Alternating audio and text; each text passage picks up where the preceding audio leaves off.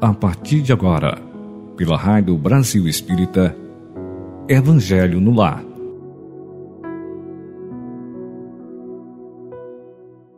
Olá, amigos ouvintes da Rádio Brasil Espírita. Bom dia, boa tarde, boa noite ou aonde quer que vocês estejam.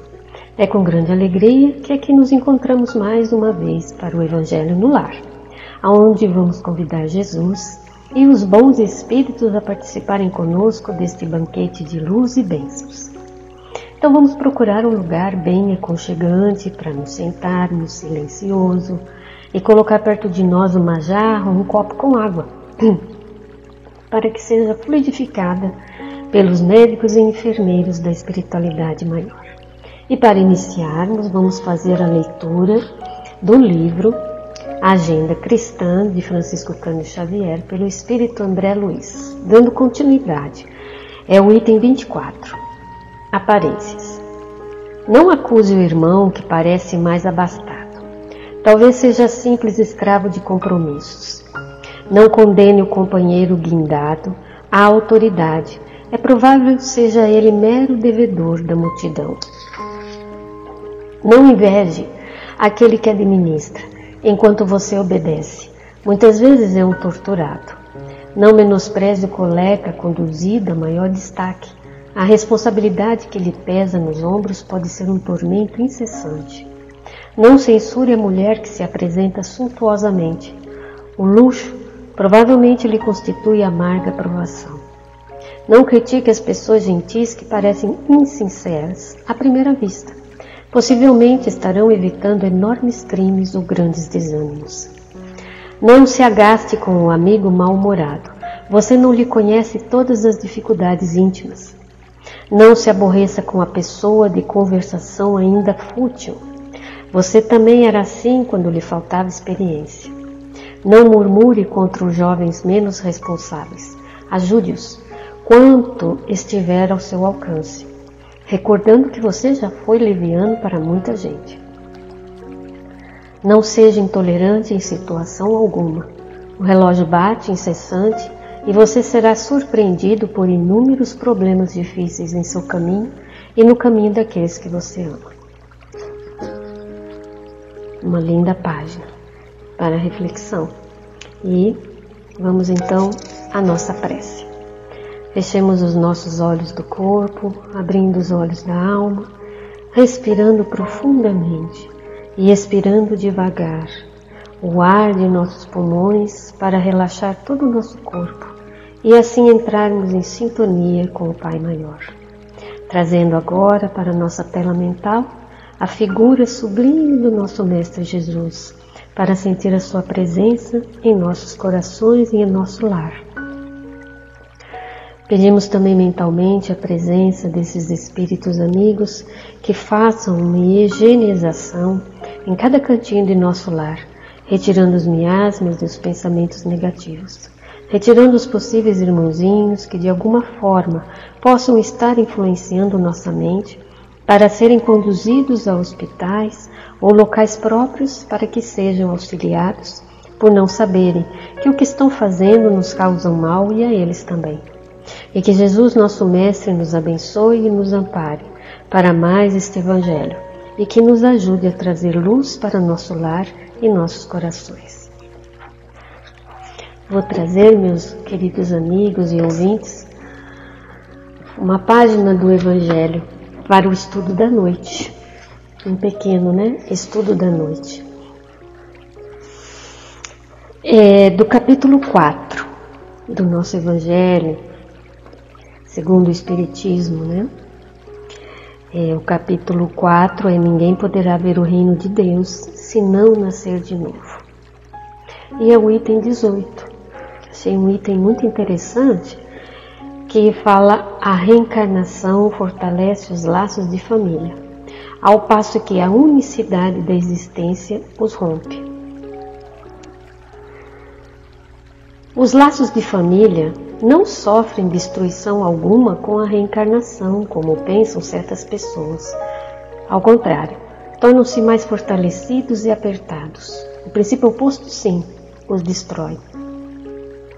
Então, com a reencarnação, os laços serão fortalecidos, nós vamos compreender mais a nossa existência, nós vamos compreender mais aquele irmão difícil que estava conosco. Do outro lado, nós vamos nos reunir e nós vamos tentar nos acertar.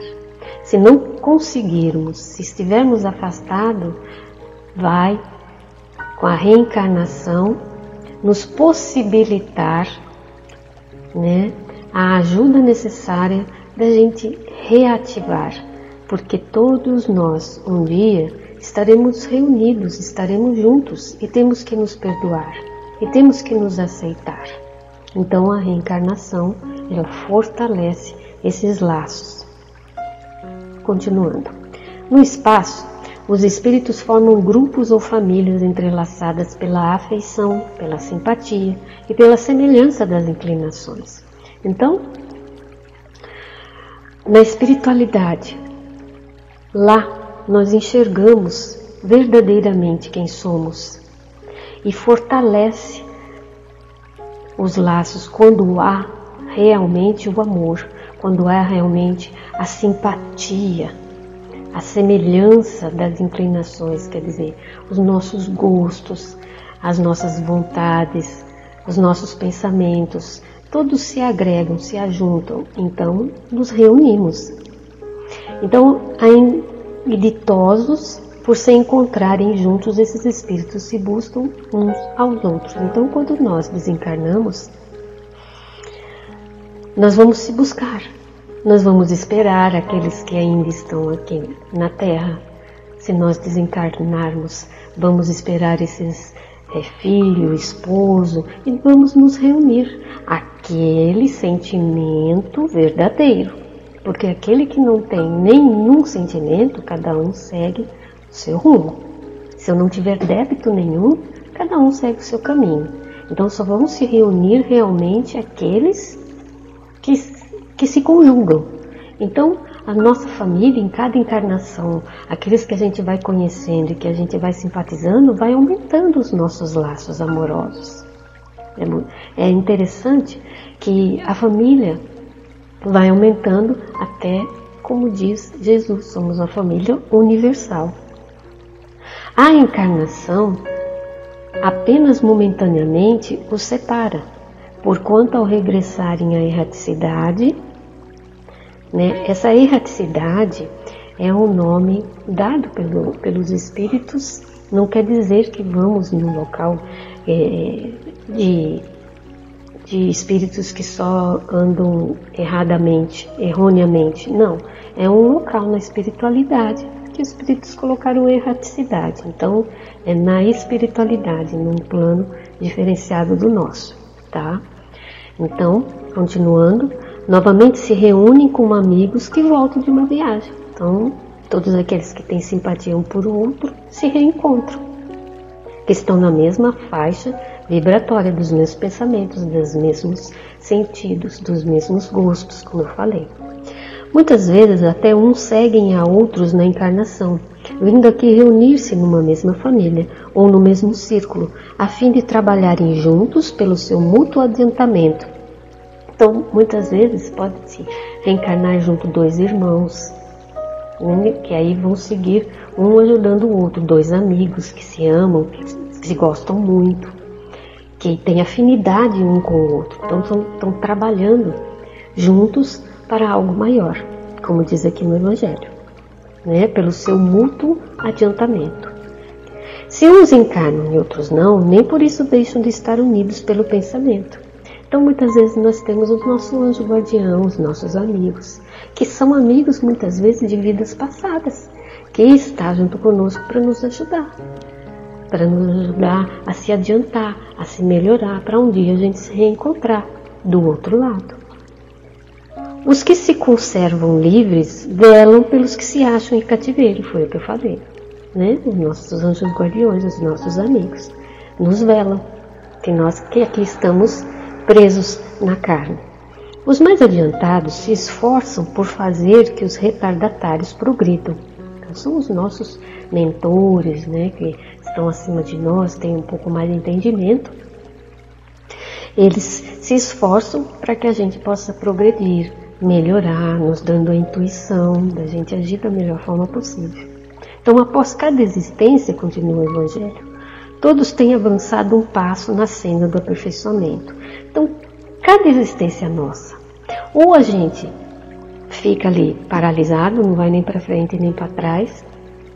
É, para trás nós nunca fomos, desculpa. Nós ficamos ali, paralisado. E ou a gente progride. Então muitas vezes numa encarnação, se a gente aprender muito pouquinho, né, pela nossa rebeldia, é, preguiça, revolta, violência, a gente fica ali estagnado.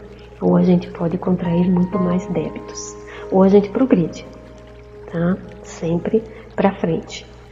Cada vez menos presos à matéria, mais viva se lhes torna a afeição recíproca, pela razão mesma de que, mais depurada, não tem a perturbá-lo o egoísmo, nem as sombras das paixões. Então, cada vez que a gente se depura, cada vez que a gente não é tão apegado às coisas materiais, ao nosso corpo material, a gente só cuida que nos ajuda, né? cuidar do corpo é, é, imprescindível porque Deus nos deu o nosso corpo para que poss possamos aprender mais, ajudar mais, quitar os nossos débitos. Então é uma dádiva que temos, mas não dar aquele apego que a gente sofre em demasia, apego a todas as coisas materiais que temos e que a gente sofre por conta disso. Tá? Então, quando nós estamos menos presos à matéria, mais depurado nós vamos ser e menos perturbação nós, nós teremos. Caminharemos mais suavemente, caminharemos com mais clareza nos nossos atos e nas nossas atitudes. Podem, portanto, percorrer assim ilimitado número de existências corpóreas, sem que nenhum golpe receba a mútua estima que os liga. Está bem visto que aqui se trata de afeição real, diz o Evangelho. Quando duas almas que têm uma afeição verdadeira, eternamente estão ali como se, é, unidos, como Francisco de Assis e Irmã Clara. Interessante que quando eles estavam encarnados, eles não ficavam juntos, mas eles se encontravam. Mas cada um trabalhava na seara do Cristo. Quando se reencontravam, eles conversavam. Com certeza na espiritualidade também, quando eles desencarnaram, cada um foi trabalhar, mas se encontram. Se encontram, passam tempo junto. Porque são, têm, afeição, têm afeição, são unidos no trabalho com Cristo de alma a alma, única que sobrevive à destruição do corpo, porquanto os seres que neste mundo se unem apenas pelos sentidos, nenhum motivo têm para se procurarem no mundo dos espíritos. Então, quando se unem apenas pelo dinheiro, apenas pela beleza, e não conquistam valores morais, não gostam um do outro, pelo simples fato de de conversarem, de trabalharem juntos por um bem maior, se desfaz. No que concerne as pessoas que se unem exclusivamente por motivo de interesse, foi o que eu falei, essas, essas nada realmente são umas para as outras. A morte as separa na terra e no céu. Então, quando não tem motivo nenhum, só o interesse, acabou, acabou. A união, o item 19, e a afeição que existem entre pessoas, parentes, são um índice de simpatia anterior que os aproximou. Então, muitas vezes a gente gosta de um tio, a gente gosta de um, de um avô, tanto, tanto, tem uma afeição tão forte. O que, que significa isso? É uma simpatia, né? que já existia anteriormente e dá continuidade agora. Daí vem que, falando-se de alguém cujo caráter, gostos e pendores nenhuma semelhança apresentam com as dos seus parentes mais próximos, se costuma dizer que ela não é da família. Então, quando a gente encontra pessoas da família, mas que tem, ela é diferente, ela não é igual você, não é igual sua mãe, a gente não é igual sua tia, é diferente. Então a gente costuma dizer, nossa, nem parece que é da família, porque ela tem, ela é totalmente diferente. Dizendo-se isso, enuncia-se uma verdade mais profunda do que se supõe. Claro, são espíritos é, é, que vêm, mas que não é do mesmo grupo familiar. E ele, e ele fala isso aqui, olha só. Deus permite que nas famílias ocorram essas encarnações de espíritos antipáticos ou estranhos, com o duplo objetivo de servir de prova para uns e para outros de meio de progresso. Também esses espíritos que não têm nada a ver com a família, mas é prova para ele e prova para nós, para que ele possa aprender conosco e nós possamos aprender com eles. É, é, é divino e misericordioso o que Deus prepara para nós, né? Tá certíssimo tudo. Assim, os maus se melhoram pouco a pouco o contato dos bons e por efeito dos cuidados que lhes dispensam. O caráter deles se abranda, os seus costumes se apuram, as antipatias se esvaem. Então aqui ele está falando de um espírito que vem, mas que ele não é tão bonzinho assim. Mas ele reencarna numa família que tem uma moral, que é amorosa, que trabalha no bem, e ele vem para aprender a se melhorar. É desse modo que se opera a fusão das diferentes categorias de espíritos, como se dá na Terra com as raças e os povos, um ajudando o outro. Das vezes a gente tem filhos e a gente vê que um filho é diferente do outro. E a gente fala assim, nossa, eduquei igual, mas um é diferente do outro, porque um vem ajudando o outro a progredir. Eu trouxe também aqui do livro Renovando Atitudes, de Francisco Espírito Santo Neto, é, pelo Espírito Hamed. E na página 133 ele fala de vínculos familiares. Né? Tem uma passagem aqui, uma mensagem que é do capítulo 4, que ele diz: afeição real de alma a alma, única que sobrevive à destruição do corpo. E ele diz que a rigor, a família, Hamed, é uma instituição social que compreende indivíduos ligados entre si por laços consanguíneos. Então, a formação do grupo familiar ela tem como finalidade a educação. Implica, porém, outros fatores como o amor, a atenção, a compreensão, a coerência e, sobretudo, respeito à individualidade de cada componente do indivíduo, do instituto doméstico. Então, com o espiritismo, esse conceito de família ele, ele alarga, né? porque os velhos padrões patriarcais, impositivos e machistas do passado, ele cede lugar a um clã familiar com uma visão mais ampla, de vivência coletiva, dentro das bases da reencarnação. Porque admite-se que os laços da parentela elas são pré-existentes à nossa jornada atual. Os preconceitos de cor, de sangue, sociais e afetivos, eles caem por terra. Realmente em face da possibilidade das almas retornarem ao mesmo domicílio, ocupando roupagens físicas conforme as nossas necessidades evolutivas. Então, um dia eu venho homem, um dia eu venho mulher, um dia eu venho de uma raça diferente da minha.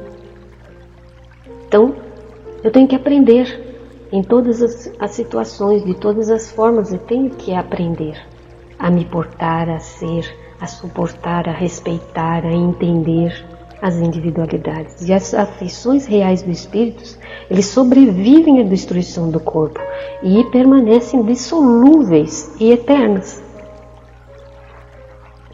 Então, assim, considerando os laços de família, formado em bases de fidelidade, de amor, de respeito e dedicação, vão perdurar eternamente serão cada vez mais fortalecidos, porque quando a gente retorna a gente se fortalece. Quando a gente retorna para a pátria espiritual, se fortalece mais ainda, até cada qual seguir o seu caminho na evolução, no trabalho da Seara do Cristo. Mas continuamos juntos, porque uma hora ou outra a gente se encontra.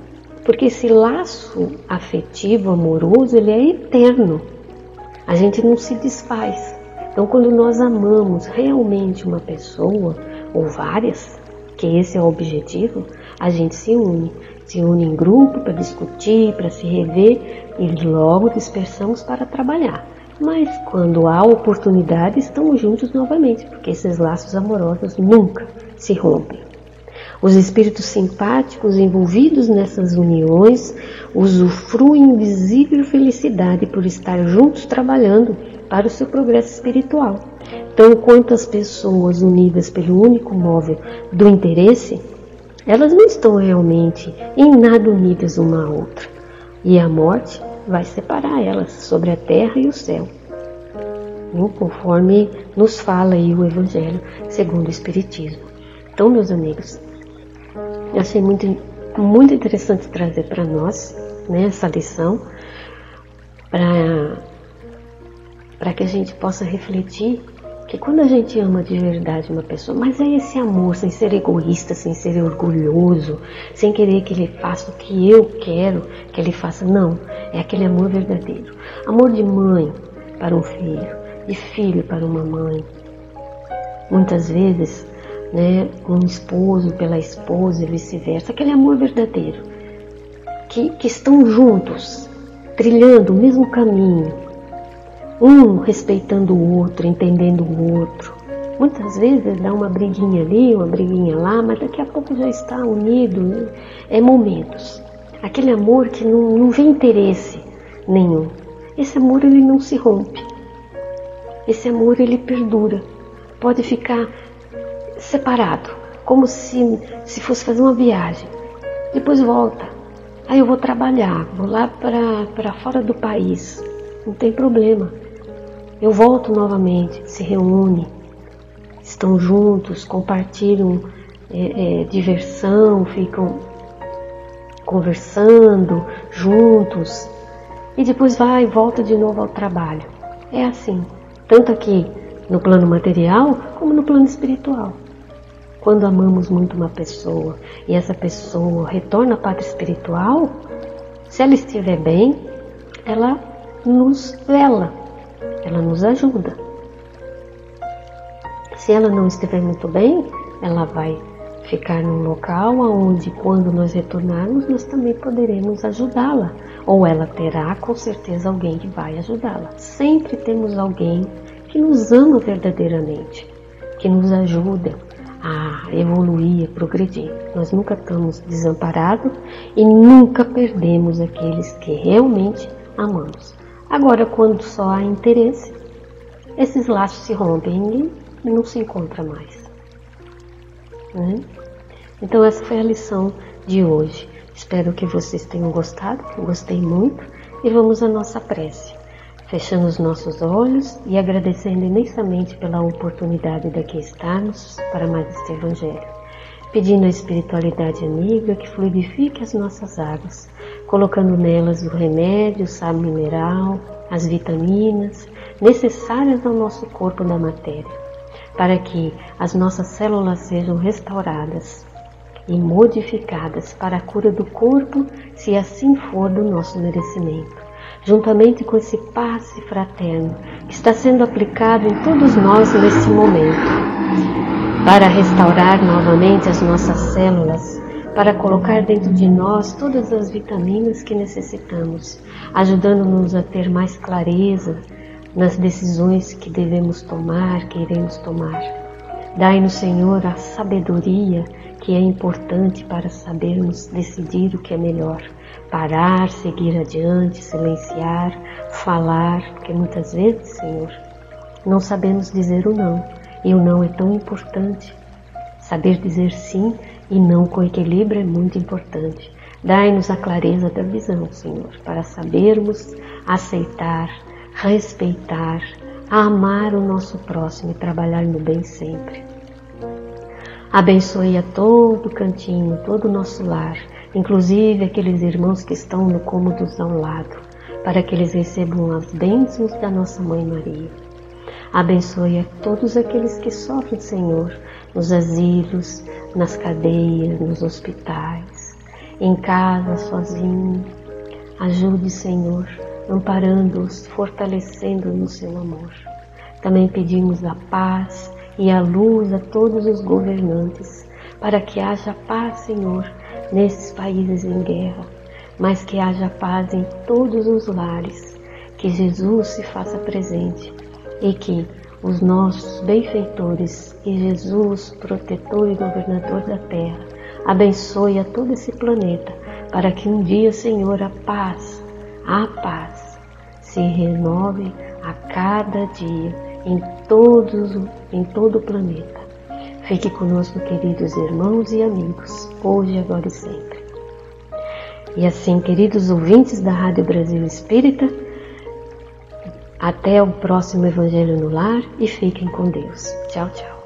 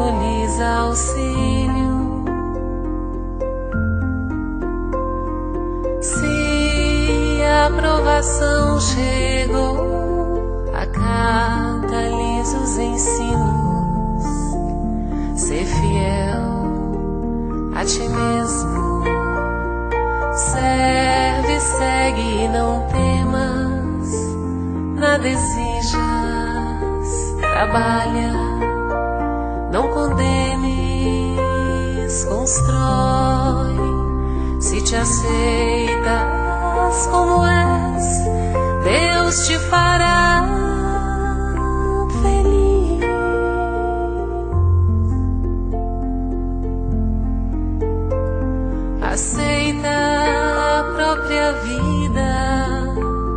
buscando melhorá-la. Abraça os que te cercam, doando-lhes auxílio.